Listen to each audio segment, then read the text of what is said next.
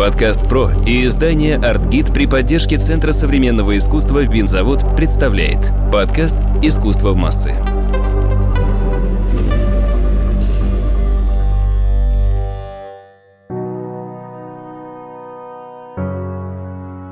Здравствуйте, с вами после долгого перерыва подкаст «Искусство в массы» и я его ведущая Мария Кравцова. Сегодня, оказавшись новой, абсолютно экономической, политической, культурной реальности, мы будем говорить о том, как организовать взаимопомощь и о разных формах этой взаимопомощи среди людей, которые работают в культуре.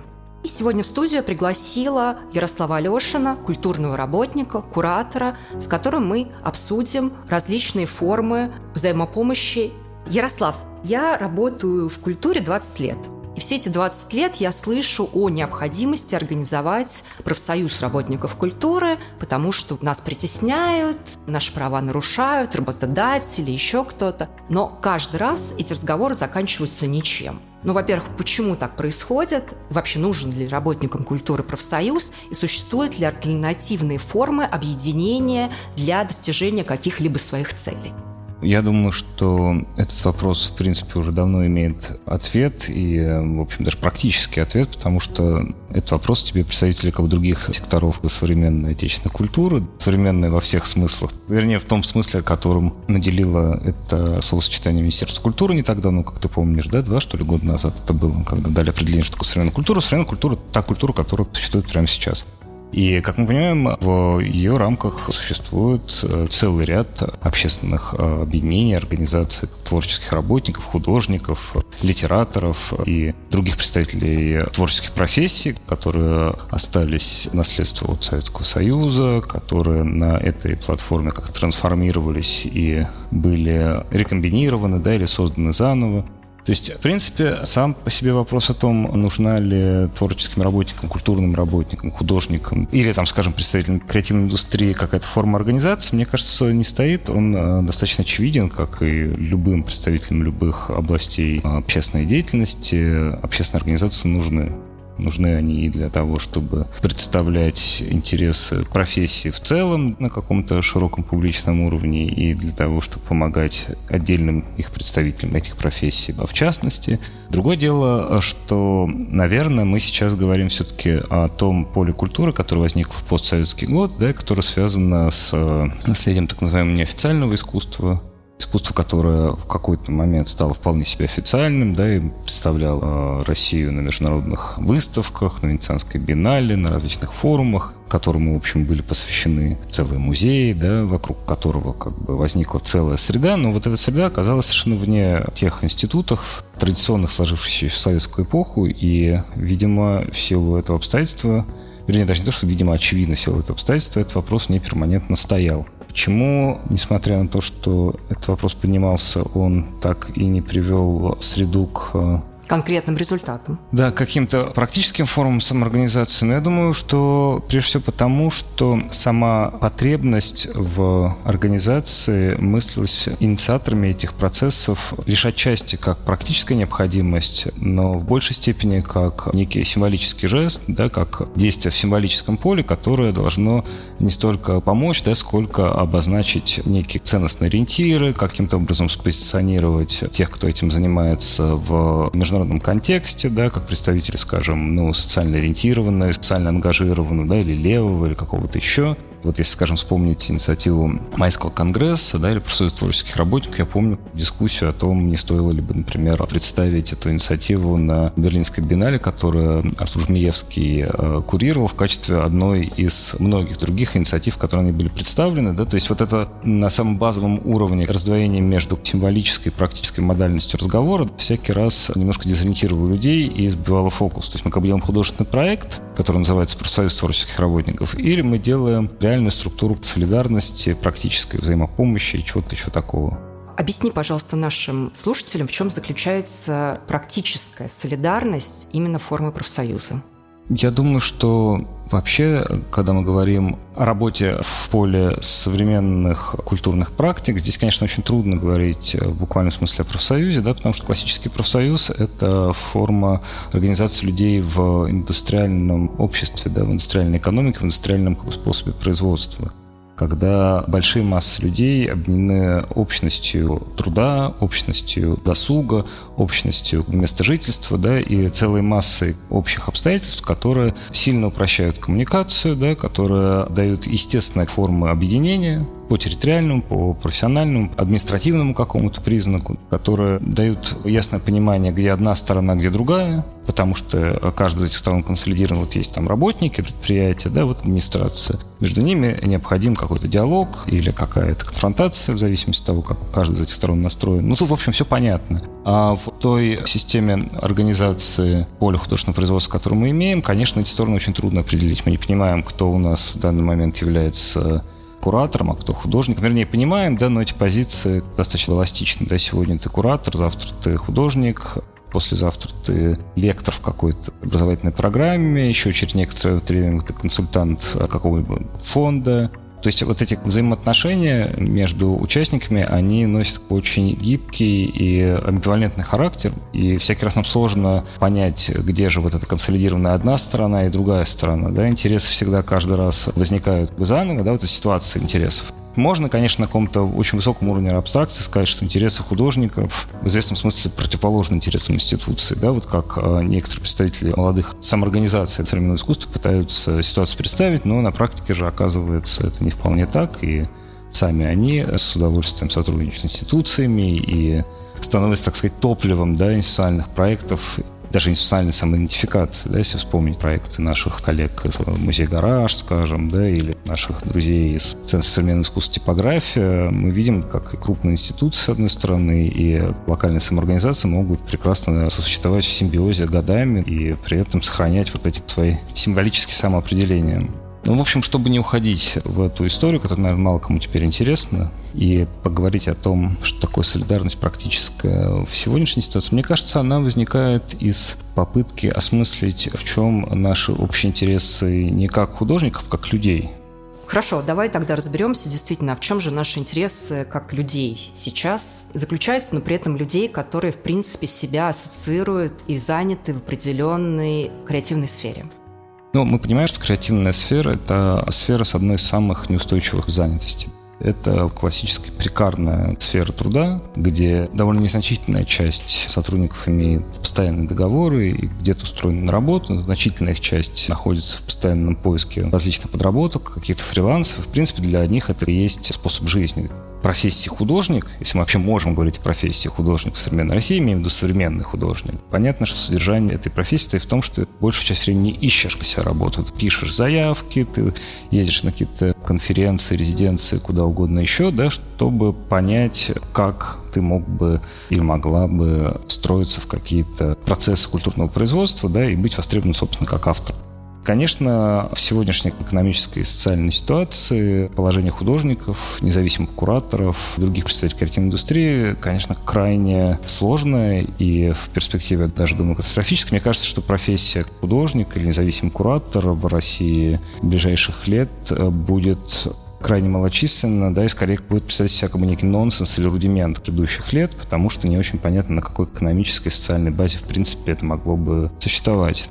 Я сейчас говорю не о профессиях, не о родах занятий, а о людях. Мы понимаем, что за десятилетия, прошедшие с момента распада Советского Союза, сформировалась огромная генерация людей, профессионалов, специалистов, молодых, зрелых, самых разных, которые все эти годы была связана какими-то отношениями постоянными или непостоянными, или сиюминутными. Но так или иначе мы понимаем, что эта среда есть, и совершенно непонятно, как мы могли бы осознать себя как целое, иначе, чем через понимание того, что нам больше не на кого, в принципе, опереться. Никто ничего никому из нас больше уже не даст. Подкаст «Про» и издание «Артгид» при поддержке Центра современного искусства «Винзавод» представляет подкаст «Искусство в массы».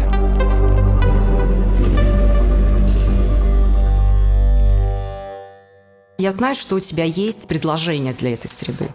Ну, я бы не хотел выступать в качестве промоутера, так сказать, зазывал. Я бы хотел просто поговорить о ситуации в принципе. Мне кажется, что практическая солидарность – это ситуация, в которой люди осознают интересы друг друга и, следуя им, придумывают какие-то формы коллективной деятельности. Я не говорю о том, что кто-то должен кому-то помогать. Ну, это было бы замечательно, да, и сегодня очень многие хотят кому-то помочь. Мне кажется, что это довольно противоречивая ситуация, потому что в первую очередь помощи нуждаются сами культурные работники мы можем пытаться помочь кому-то там за пределами нашей страны или кому-то в нашей стране или нашим близким, но если мы не можем и не умеем помочь сами себе, то эта помощь тоже, в общем, перемещается вот в этот символический регистр и вряд ли может вдохновить кого-либо, кроме нас самих. То есть такое взаимоотношение с зеркалом. Попытка доказать себе, что ты хороший, честный, искренний, доброкачественный человек. И это, в общем, хорошо, но недостаточно, чтобы выжить для того, чтобы выживать, нужно кооперироваться. Вот, честно говоря, для меня это слово кооперация приобрело последние месяцы совершенно иное звучание. Я увидел это в совершенно ином свете.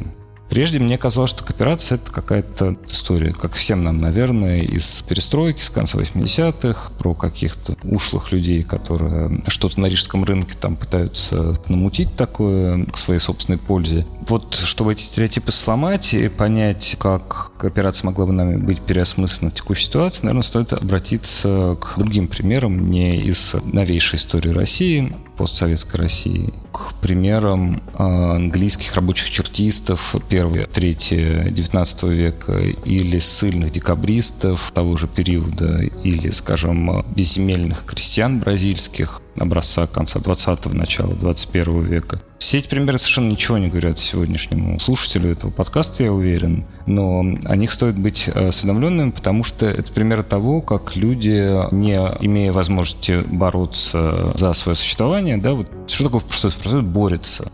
Он борется с работодателем, да, с капиталистом, с какой-то противоположной, в общем, стороной, для того, чтобы достигнуть каких-то целей и интересов своих членов. Иногда необходимо бороться, иногда можно бороться и возможно бороться. Иногда, когда бороться невозможно, этого делать не нужно, потому что эта борьба имеет единственный, да и хорошо предсказуемый результат. Что же тогда делать, когда ты не можешь бороться? Ну, можно бороться друг за друга, то есть можно пытаться использовать ресурсы, которые есть друг для друга, таким образом, чтобы соединив их и тем самым получив нечто качественное иное для всех, общую культурную, материальную, коммуникационную и прочую среду, да, использовать в интересах всех. Сегодня мы с несколькими коллегами, включая автора подкаста, если это возможно говорить, размышляем о том, как мы могли бы организовать подобную форму взаимодействия, и оказывается, что даже в текущем законодательстве российском есть масса оснований для этой деятельности в абсолютно законном поле, которые дают возможность очень серьезно облегчить положение людей, которые в этом нуждаются. Скажем, по закону о потребительских союзах 92 года 3085-1 граждане страны, вот пяти человек, граждане страны, юридические, физические лица могут объединяться вот в такие потребительские общества или потребительские союзы для того, чтобы, сложив свои паевые взносы, сложив то, что у них есть, так скажем, в общую корзину, придумать, как через шеринг ресурсов, через перераспределение того, что каждый со своей стороны вложил, получить то, что каждому нужно. Звучит как какая-то очень простая колхозная даже схема, но в каком-то смысле к опыту колхоза это тоже нас адресует, и, может быть, в единственном положительном смысле, который в этом опыте присутствует. Кооператив – это опыт коммуны, это опыт экономической, социальной и культурной автономии, это опыт непосредственной помощи тем, кто фактом вступления в такую структуру обязался помогать тебе. То есть это такая форма семейной, по сути, экономики, внутри которой любые отношения между субъектами приобретают характер внутрихозяйственной деятельности, выпадают автоматически по законодательству из фискального поля, не облагаются налогами в этой связи как раз-таки трактуются, опять же, с точки зрения законодательства, как форма социально значимой деятельности и, в частности, как форма содействия развитию малому бизнесу. То есть, ища сегодня пути к какому-то как бы выживанию, да, мы должны понимать, что вокруг нас есть очень много практиков и опытов, которые мы совершенно не анализировали все эти годы, будучи сосредоточены на повестке истории искусства, наших внутренних взаимоотношений, значимых символических фигур и процессов, да, которые так или иначе деятельность определяли. А вот жизнь обычных людей, которые в течение этих десятилетий пытались выживать, мы как-то часто рассматривали только как э, поле художественного жеста или как инструмент художественного жеста. Ну, я думаю, что сейчас наши некоторые слушатели гомерически хохочут, потому что вот они думают о том, ну хорошо, вот объединился искусствовед в моем лице, куратор-практик в твоем лице, и, например, художник, вот что же они между собой обменивают? То есть я как искусствовед создаю тексты, ты создаешь проекты, часто эфемерный художник, ну хорошо, картину рисует. Единственный человек, который может какое-то объектное производство предложить. Как вообще все это работает, да? То есть мы все равно не можем обмениваться, я не знаю, там, продуктами, например, как вообще в рамках потребительской кооперации обычно это происходит. Вообще говоря, мы можем обмениваться продуктами, как это происходит в рамках потребительской кооперации. Я, честно говоря, считаю, что нам в этой ситуации как раз стоит задуматься о том, чтобы выстроить прямые взаимоотношения, в том числе с производителями продуктов, с фермерами, с ремесленниками, их огромное количество, и мы все помним, конечно, примеры различных инициатив недавнего прошлого, когда значит, фермерские продукты попадали у нас на рынок, да, и стоили просто ну, там, в 4 раза дороже, чем обычные. Отчасти потому, что между этим фермером, которых производят, и прилавком, и покупателем, да, стоит с десяток посредников, конкретно коммерческие интересы лавки, которые осуществляют продажу маркетинг, огромное количество, в общем, всяких костов, да, которые, в принципе, обеспечивают жизнь как бы совершенно сторонних людей, никакого отношения к конкретному потребителю и конкретному производителю не имеющих. Так вот, мы имеем законное право вступать в отношения кооперации напрямую с производителями продуктов, с производителями ремесленных изделий. Ну, то есть, если мы говорим о творческих работниках, вот из чего их стоит потребление. Понятно, что есть набор продуктов, которые как все люди, потребляют каждую неделю. Разумеется, полностью удовлетворить все потребности, например, в продуктах питания фермерской продукции невозможно. Но существенно сократить затраты через схему кооперации на часть из них, на базовые продукты, молоко, кисломолочные продукты, яйца, мясо, хлеб, овощи, множество других всяких вещей – заготовки какие-то.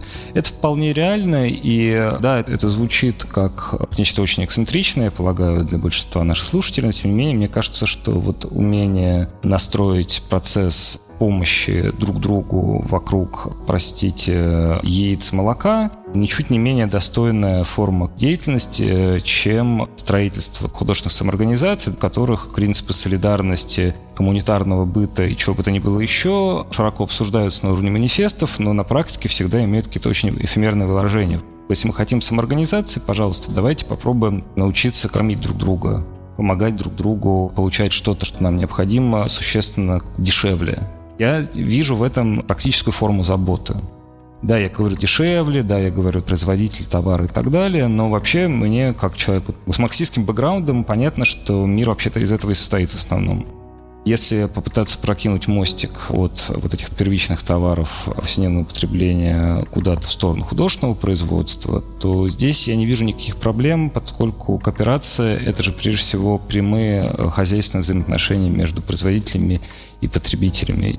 Коль скоро мы понимаем, что у таких форм культурного производства, как образовательная деятельность, как просветительские проекты различные, онлайн-платформы бесконечные, которые сегодня предлагают огромному количеству людей свои услуги. Да? Вот мы говорим о том, что мы все тут заодно, да, в нашей художественной среде, в нашем вот этом мире социально ответственного и во всех остальных смыслах безупречного современного искусства – но при этом почему-то у нас не возникает какого-то морального э, диссонанса в ситуации, когда мы же сами свое знание о том, как быть социально ответственным и этически безупречным, продаем людям через онлайн-платформы э, как обычную колбасу никого это почему-то не вызывает никаких вопросов. Как при таком подходе распределяют сознание, кто получает к ним доступ, почему э, мы фактически таким образом представляем доступ к каким-то привилегированным слоям, у которых есть деньги на то, чтобы знания получить, а другим их не предоставляем.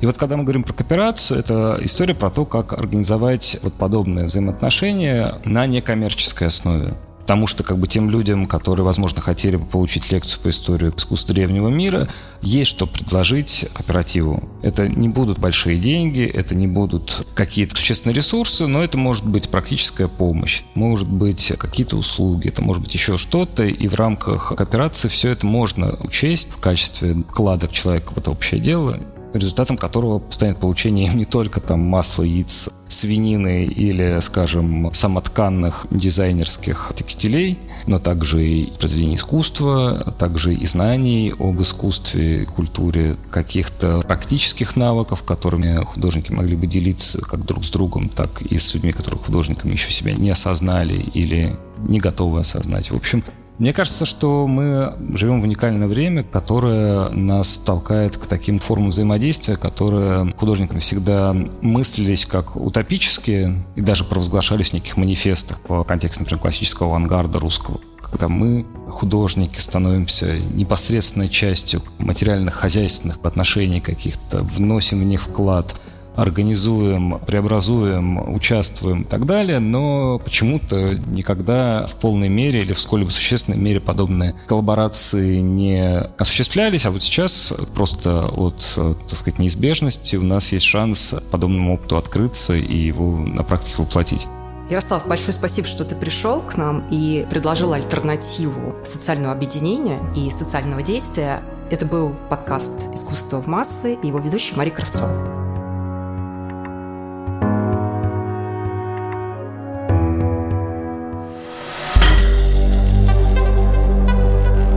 Студия «Подкаст Про». Производство профессиональных подкастов.